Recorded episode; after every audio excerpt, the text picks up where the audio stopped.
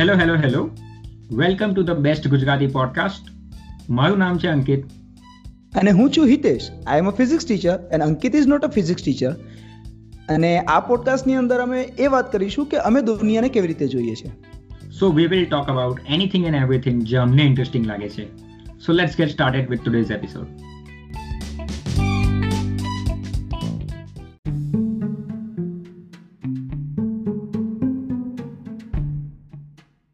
okay તો દસ વર્ષ પછી સપોઝ આપણે આ આપણો એપિસોડ સાંભળીએ તો તને શું લાગશે? આપણે શું વિચારતા શું પોતાના વિશે?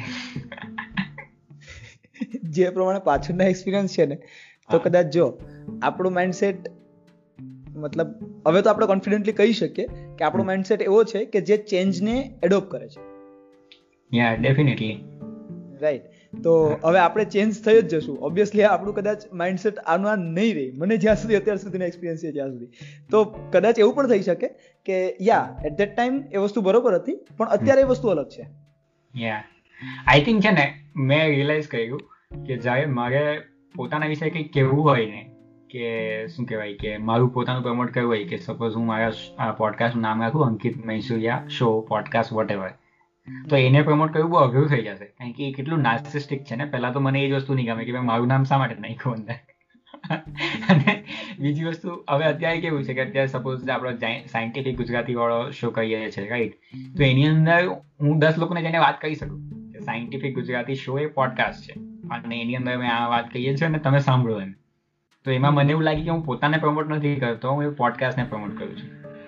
તો ત્યારે ત્યારે જે પેલી જે શરમ હોય કે શું કહેવાય એક જે પેલું પોતાને પ્રમોટ નહીં કરી શકવાની જે બધા કોમ્પ્લેક્સ હોય ને સેલ્ફ ડાઉટ ને બધું તે બધી વસ્તુ ત્યારે હટી જાય. કારણ કે હવે તું તારા માટે કામ નથી કરતો ને. હવે તું કોઈક વસ્તુ માટે કામ કરે છે જે તને ઇમ્પોર્ટન્ટ લાગે છે અથવા તને ઇન્ટરેસ્ટિંગ લાગે છે તો એ વસ્તુ છે એટલે આઈ થિંક એ સાયકોલોજીકલ રીઝન કંઈક હોઈ શકે કે જ્યારે આપણે મતલબ હું પોતાને એ વસ્તુથી અલગ કરી દઉં ને ત્યારે એના માટે પછી મારું પોતાનું પર્સનલ જે શું કહેવાય કે જે ઇન્ટ્રોવર્ટ બિહેવિયર હોય ને તો તે ત્યાં નડે નહીં. મતલબ મને પર્સનલ લાઈફમાં કોઈની સાથે વાત કરવી હોય ને મતલબ વિધાઉટ એની કોઈ કામ વગર તો વાત જ નહીં થઈ શકે એમ. મતલબ ક્યાં તો મારે કોઈકને કંઈક ઇન્ફોર્મેશન આપવાની છે ક્યાં તો કોઈની પાસે કંઈ ઇન્ફોર્મેશન લેવાની છે. મતલબ ટ્રાન્ઝેક્શનલ થોડું કંઈનું નહીં હોય ને ત્યાં સુધી મને લાગે કે શું વાત કર્યું કે આજે વેધર સારું છે આજે વેધર સારું નથી ઇન્ડિયામાં શું ચાલે છે? તમને શું લાગે? આમાં શું છે? એવું એવી રીતે મારાથી વાત નહીં થાય. યા એટલે શું? મતલબ આજથી પહેલા તો આવી રીતે વાત કરતો? યા આઈ ડોન્ટ નો મતલબ આપણે શું કે કોલેજમાં જ સાથે આપણે પેલા એક એક્સ્ટ્રા કરિક્યુલર એક્ટિવિટીમાં પાર્ટિસિપેટ કર્યું ને તો ત્યારથી આ બધી વસ્તુ આઈ થિંક ડેવલપ થઈ. કે ત્યાં એવું હતું કે ત્યાં હું કંઈ કામ કરતો હતો કોઈક એક કોઝ માટે રાઈટ તો ત્યાં મારું કંઈ જ નથી. એટલે કોઈ મને નથી ઓળખવાનું. મારે ને મારે પોતાને પ્રમોટ પણ નથી કરવાનું એમ. તો હવે હું એના માટે જ જઈને લોકોને મળું છું અને એના કામ માટે મળું છું કે આ આ રીતનું કામ કરીએ છીએ તો તમારી આ હેલ્પની અમને જરૂર છે, અથવા તો આ રીતે કોઈકને રિક્વેસ્ટ કરી શકીએ, કોઈકને ઈમેલ લખી શકીએ વોટ એવર એમ.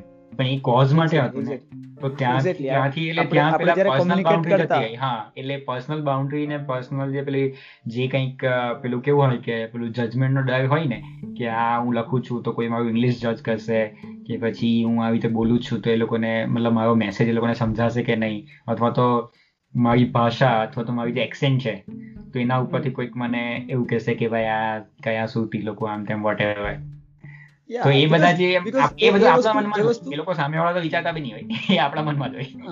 એક્ઝેક્ટલી અને એ વસ્તુ જ્યારે આપણે મતલબ કોઈ એક એમ પાછળ કરીએ ને કે મતલબ તું એ તારા માટે નહીં કરતો પણ ઓકે તારા માટે થશે કે નહીં એ પછીની વાત છે. પણ તમે અત્યારે એક એમ માટે કામ કરો છો. યા એટલે એના માટે એ છે. તો આઈ થિંક એ વસ્તુ કદાચ હશે કે આપણે કયા સવાલથી ચાલુ કરેલું દસ વર્ષ વાળા સવાલથી ચાલુ કરી લેતું ને? કે દસ વર્ષ પછી સાંભળીને કેવું લાગશે? હા તો એ જ કે ચાલ એને ઊંધું કહીએ હવે. કે અત્યારે મારી એજ છે પચીસ બરાબર. તું ચોવીસનું છે રાઈટ. તો હવે તું પાછળ જઈને જો ચૌદ પંદરમાં આપણે શું કરતા હતા? ચૌદ પંદર એટલે કયા ધોરણમાં આવેલા? ચૌદ પંદર એટલે આપણે જસ્ટ દસમા ધોરણમાં હોય. દસમા કે નવમામાં? ત્યારે હું હું દસમા જ્યારે મતલબ ત્યારે ચૌદ પંદર વર્ષ એટલે પહેલા હું પાર્ટ ટાઈમ ભણતો હતો. પાર્ટ ટાઈમ ભણતો હતો.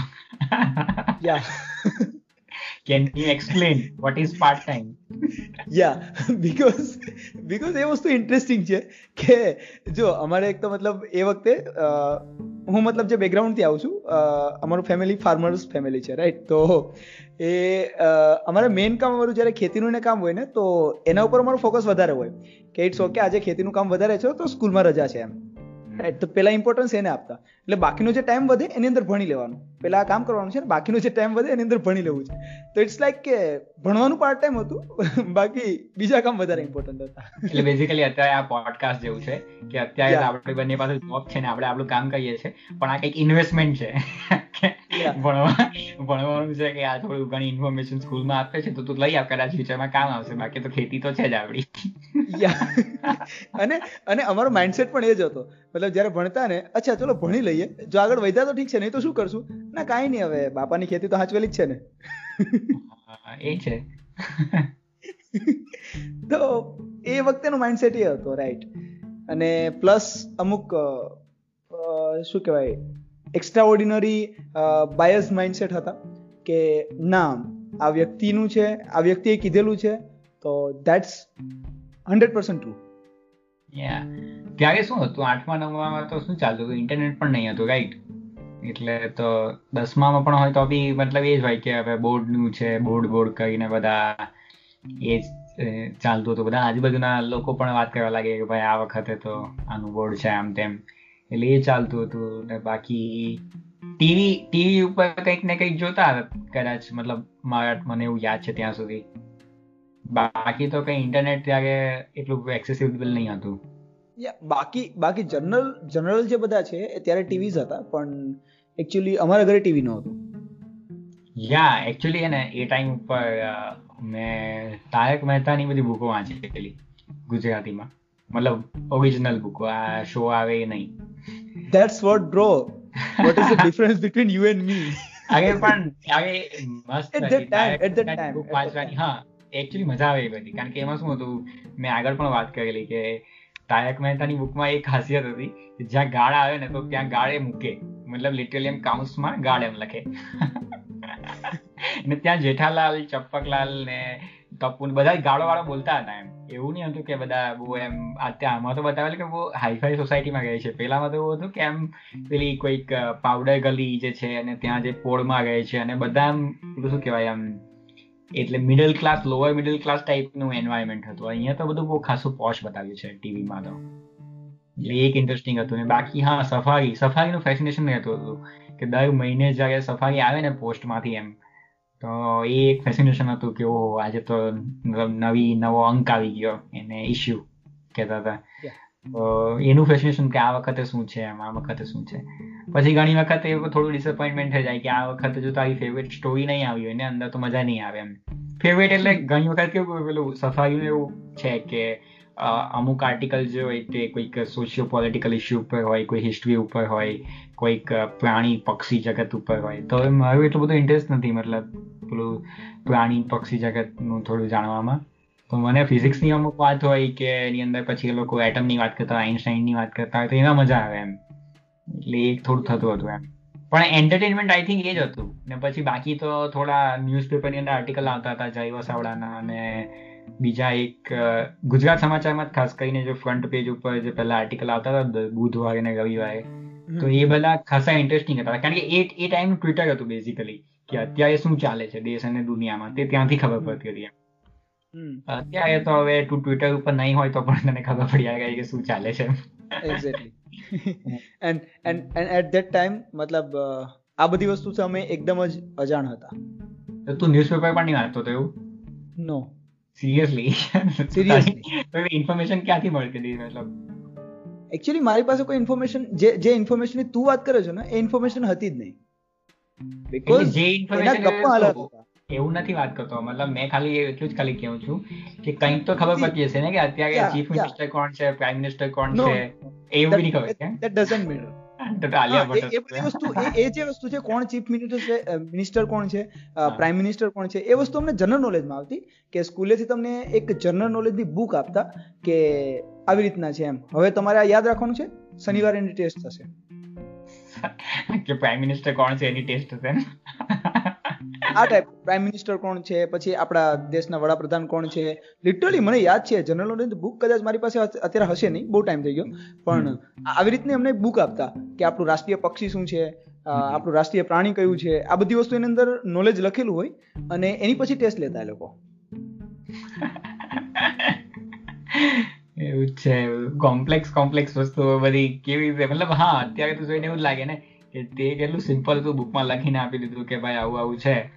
પણ એ કેમ છે શા માટે છે ને જ્યારે પેલા કોમ્પ્લેક્સ ન્યુઆન્સ ઓપિનિયન્સ બધા એ પછી મોટા થાય પછી ફોર્મ થાય.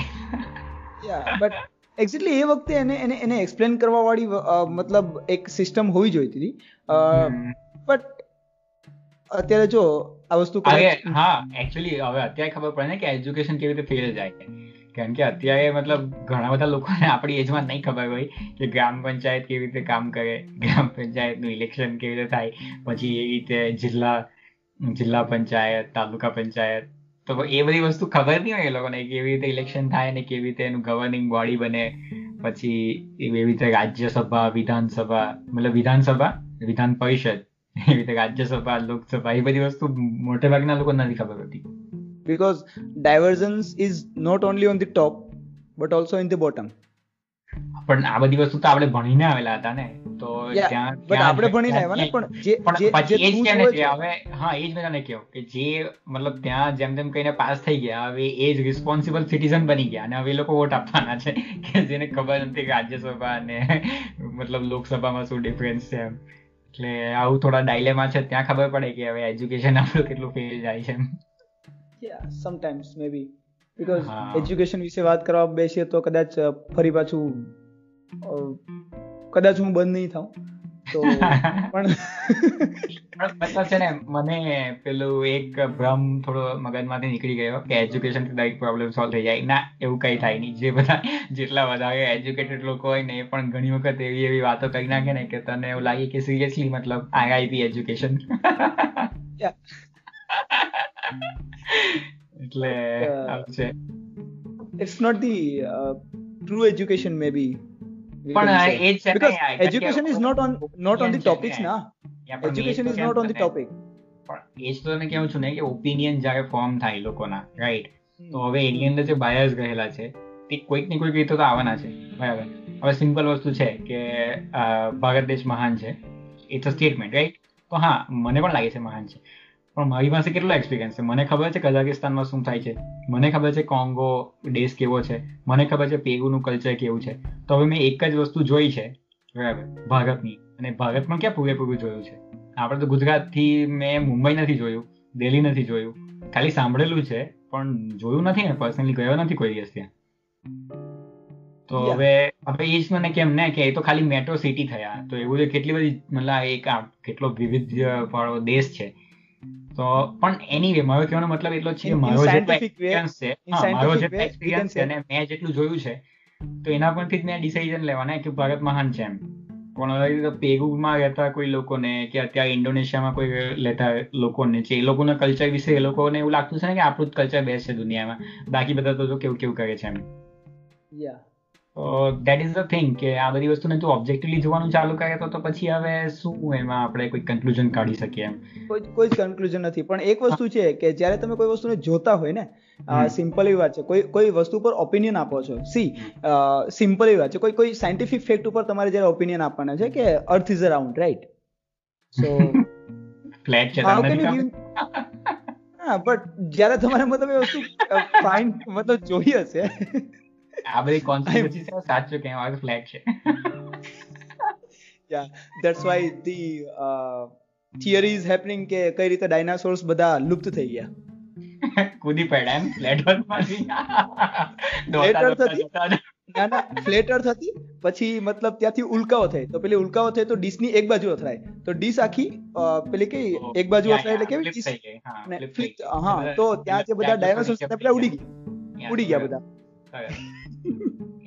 આવું થયું છે બઢિયા હું હું વાત એ કરતો હતો કે માન લે કે અર્થ ઇઝ અરાઉન્ડ તારે જ્યારે આ વસ્તુ મતલબ ઓપિનિયન કે કોઈ રીતે મતલબ તારે કેવું હશે તો તારે થોડું અર્થની બહારથી અને અર્થને જોવી પડશે ને. પણ એ તો યાર ગેલેલિયો ને એના પહેલા પણ ઘણા બધા લોકો હતા. ઇવન આપણા પણ કેટલા હતા શાસ્ત્રોમાં ને એમ તમે ગમે ત્યાં ક્યાંક તો છે એવું. કે એ બધી વસ્તુ ઓલરેડી ફિગર આઉટ થઈ ગયેલી હતી એ ઓબ્ઝર્વેશન પરથી. જે રીતે તારાને ઓબ્ઝર્વ કરતા હતા. ઇવન એ પેલું આપણા ગુગુના જે ઉપગ્રહ છે ને, તેને એને પહેલી વખત ઓબ્ઝર્વ કર્યા અને ત્યારે એને ખબર પડી કે કોપરનિક્સે કહ્યું હતું કે મતલબ સોલર જે સૂર્ય જે છે તે સેન્ટરમાં છે અને આપણે બધા એની ફરતે ફરીએ છીએ. તો એ બધી વસ્તુ મતલબ લોકો ઓબ્ઝર્વ કરતા ગયા અને એમને ખબર પડતી ગઈ. કારણ કે અલ્ટિમેટલી તો શું છે કે જ્યારે તમે એક લોજિક લગાવો અને પછી જો કે લોજિક કેટલો સાચું છે કે નહીં નથી સાચું રાઈટ તો એને એટલે મતલબ જ્યારે જે પેલું કેવું ટ્રુથ તો ટ્રુથને શોધવા નીકળે ને મતલબ સત્યને ને એ વસ્તુ ઠીક છે. એને આપણે સાયન્ટિફિક સાથે જોડીએ છે પણ મારું એ જ કહેવાનું છે કે if you want to see yourself before or after જે પણ કહે છે. દસ વર્ષ પહેલા કહો કે દસ વર્ષ પછી કહો જે પણ છે. બટ યુ જસ્ટ એસ્કેપ યા ફિર એમ કહી શકાય કે તમે જસ્ટ તમારામાંથી બહાર નીકળો અને તમને પોતાને ઓબ્ઝર્વ કરો બહારથી. યા એ જ એ જ છે કે બસ આ ગ્રોથ માઇન્ડસેટ વાળી આપણે આગળ વાત કરેલી ને એના જેવું છે કે સેલ્ફ રિફ્લેક્શન એ ઇમ્પોર્ટન્ટ છે. કેમ કે તને ખબર, જો મને એવું લાગે કે જે લોકો પોતાને ઓબ્ઝર્વ કરતા હોય ને સપોઝ કે હું અત્યારે કોઈ ઇન્ફોર્મેશન અત્યારે કોઈ ન્યૂઝ આવે, બરાબર? અને એ ન્યૂઝને જ્યારે હું કન્ઝ્યુમ કરું છું, તો એ તો ઇન્ફોર્મેશન છે કે આ જગ્યાએ, આ આ દિવસે આવું થયું, અથવા તો કોઈ કે આવું કહ્યું. રાઈટ તો હવે તું ખાલી એને એકદમ બિટ્સ એન્ડ પીસીસમાં જો કે જ્યારે ઇન્ફોર્મેશન તે જોઈ, તો પહેલો થોટ તારા મગજમાં શું આવ્યો? હવે આવો ક્વેશ્ચન તું પોતાને પૂછવાનું ચાલુ કરે. મતલબ મેં કહ્યું છું એટલે કેવું છું. તો ત્યારે મને રિયલાઇઝ થાય ને કે મારું માઇન્ડ મને કહે છે કે આ આ વસ્તુ સાચી છે કે ખોટી છે એમ.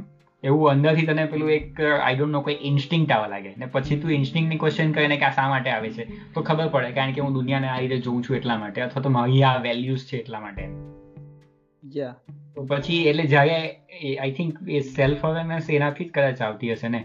કારણ કે તને ખબર પડવા લાગે કે દરેક ઇન્ફોર્મેશનને કેવી રીતે કન્ઝ્યુમ કરે છે. અને તારા ઓપિનિયન કેવી રીતે ફોર્મ થાય છે એના બેઝિસ તને ખબર પડવા લાગે એમ. હવે સપોઝ કે એક એક વેલ્યુ છે લાઈફમાં એક વેલ્યુ છે લાઈફમાં કે નોન વાયોલન્સ રાઈટ તો હવે એ પછી વાયોલન્સ કોઈ પણ જગ્યાએ થતું હોય હવે સપોઝ હવે તું કોઈકનો ડાય હાર્ટ ફેન છે પણ એ વ્યક્તિ કોઈ વાયોલન્સ ને અંદર ઇન્વોલ્વ છે અથવા તો એ કોઈકને ઇન્વોક કરે છે વાયોલન્સ માટે તો ધેન મતલબ તું શું કરશે? તું તારી વેલ્યુ જો ફોલો કરતો હોય તો તું લિટરલી એની સાથે સાઇડ કરી લેશે ને કે I am not agree with this person મતલબ એ પછી તારો બેસ્ટ ફ્રેન્ડ હોય કે પછી તારા જ ઘરના લોકો હોય કે પછી કોઈ પણ હોય. કારણ કે જો ultimately because your priorities is your values not the person yeah definitely એટલે આઈ થિંક જ્યારે વેલ્યુના બેઝ ઉપર દુનિયાને જોવાનું ચાલુ કરે અને એ એ છે. હવે ખબર નહીં આ કેટલું કોમ્પ્લેક્સ થઈ જશે. એટલે આઈ થિંક યા આ બધું તો એજ્યુકેશન નહીં કહેવાય આને. એક્ઝેક્ટલી ને દેટ્સ વોટ મતલબ એ તો હું કહેતો હતો કે એજ્યુકેશન શું છે? મતલબ હવે આપણે એની ઉપર કંઈ ફરી પાછી ચર્ચા નહીં એટલું બધું કરીએ પણ મારું ખાલી કહેવાનું એટલું હતું કે આ we are like a statue મતલબ એ એ વેમાં નહીં કે જે જે વેમાં કોઈ બીજી રીતે સમજતા હોય કે આપણે કંઈ કામ નથી કરતા એક ઊભા છે એવી રીતે નહીં. પણ સ્ટેચ્યુ જ્યારે ઘડાય છે ને ત્યારે એનો આકાર મે બી ખબર નહીં હોય. પણ જેમ જેમ ઘડાતું જાય જેમ જેમ એને બહારથી જોતા જઈએ કે ના હજી આની અંદર આ ચેન્જ કરી શકાય એમ એમ એનો આકાર લેતો જાય. અને સમટાઈમ્સ એની અંદર એવા ચેન્જીસ થઈ જાય એ સ્ટેચ્યુની અંદર કે મે બી એ પછી ઇરિવર્સિબલ હશે. તો લાઈફ પણ એવી રીતના છે કે એની અંદર પણ કોઈ કોઈ એવા પેલો આપણો માટીનો મતલબ ઘડા વાળું કોઈ સ્કૂલમાં આપણને દર વખતે એક્ઝામ્પલ તો આપે જ. કે જ્યારે પેલું કંઈક માટીનો ઘડો બનાવતો હોય તો ત્યારે એને બહારથી એમ ટેપ કરવું પડે એટલે બેઝિકલી મારવું પડે છોકરાઓને. એવું છે એમ બેઝિકલી તો એનાથી પછી પેલું કે મોટી મોટી ઉંમરે કંઈક કાંઠા નહીં ચડે વોટેવર શું કંઈક એવું કંઈક છે ને? કે એક વખત જે ઘડો ઘડાઈ હા પાકા ગળે કાંઠા નહીં ચડે. અને બીજી કે બીજું એક એક્ઝામ્પલ હતું પેલું છોડવા વાળું કે છોડને મતલબ જે રીતે તમે વાળો તો તે રીતે આખું એનું જે થડ જે છે તે રીતે બનતું જશે એમ. તો હા કુંબળી વયના લોકોને જે રીતે તમે પોષણ આપો ને જે રીતે એ લોકોને ડાયરેક્શન આપો એ ડાયરેક્શન આગળ જતા જશે એમ. યા દેટ ઇઝ પાકા પાકા ગળે હા કાંઠા નહીં ચડે. એ દેટ ઇઝ ઇઝ મતલબ સમરી ઓફ એજ્યુકેશન યા અને અને એ જ સમરી આજની મતલબ આ ટોપિકની પણ છે કે અત્યારે જે આપણે છે એ સ્ટેચ્યુ ઘડાઈ રહ્યું છે. આપણે પહેલા અલગ હતા તો પહેલાના તમારા ઓપિનિયન્સ અલગ હશે તમારો દેખાવ અલગ હશે અને હજી જે આપણું ઘડતર થશે તો આપણો ઓપિનિયન પણ અલગ હશે. મને તો નહીં લાગવાનું કે મારું દિવસ પૂરું થવાનું છે. મેં તો લાગે ચાલીસ પચાસ પણ હું આ રીતે વિચારતો આ કદાચ. ઓ આજે કંઈક નવું જાણવા મળ્યું પણ પણ જે પણ જે ઓપિનિયન ફોર્મિંગ છે ને એની હું વાત કરું છું. કે મતલબ હા. પણ ઓપિનિયન પણ આવે તને અત્યારે તો તને મતલબ અત્યારે એટલું તો ખબર પડે છે ને કે ઓપિનિયન એટલા ઇમ્પોર્ટન્ટ નથી. યા બટ ઓપિનિયન ઇમ્પોર્ટન્ટ તારો જે માઇન્ડસેટ છે મેબી એની અંદર ચેન્જીસ જો જેટલી વસ્તુ તું જોઈશ રાઈટ જેટલી વસ્તુનું તું ઓબ્ઝર્વ કરીશ નવી નવી વસ્તુ ઓબ્ઝર્વ કરીશ તો તને નવી નવી વસ્તુ ખબર પડતી જશે. તો એનાથી ખાલી એવું તો નથી કે તારી ઇન્ફોર્મેશન વધે છે. રાઈટ જો તારી ઇન્ફોર્મેશન જ ખાલી વધતી હોય તો હું કહી શકું કે તારો માઇન્ડસેટ એનો એ છે. રાઈટ પણ ઇન્ફોર્મેશન અને માઇન્ડસેટમાં ડિફરન્સ શું છે? યા યા સમજી ગયા. Knowledge speak and wisdom wisdom listen યા તો જેમ જેમ ઇન્ફોર્મેશન વધશે જેમ જેમ તું લોકોને જોતો જઈશ તો એ એ ટાઈપનું તારું માઇન્ડસેટ પણ ચેન્જ થતું જશે થોડુંક તો ચેન્જ થશે. મતલબ તું કોઈને પણ ઓબ્ઝર્વ કરીશ તો એના વિશેથી તારે થોડું એવું માઇન્ડસેટ ચેન્જ થશે.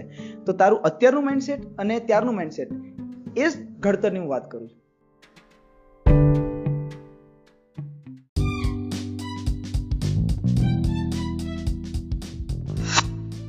ઓકે તો that's it for today and thank you so so much કે તમે આ પોડકાસ્ટને અંત સુધી સાંભળ્યો. હા તો આપણા શ્રોતાગણને આપણે તાળીઓના ગડગડાટથી વધાવી લઈએ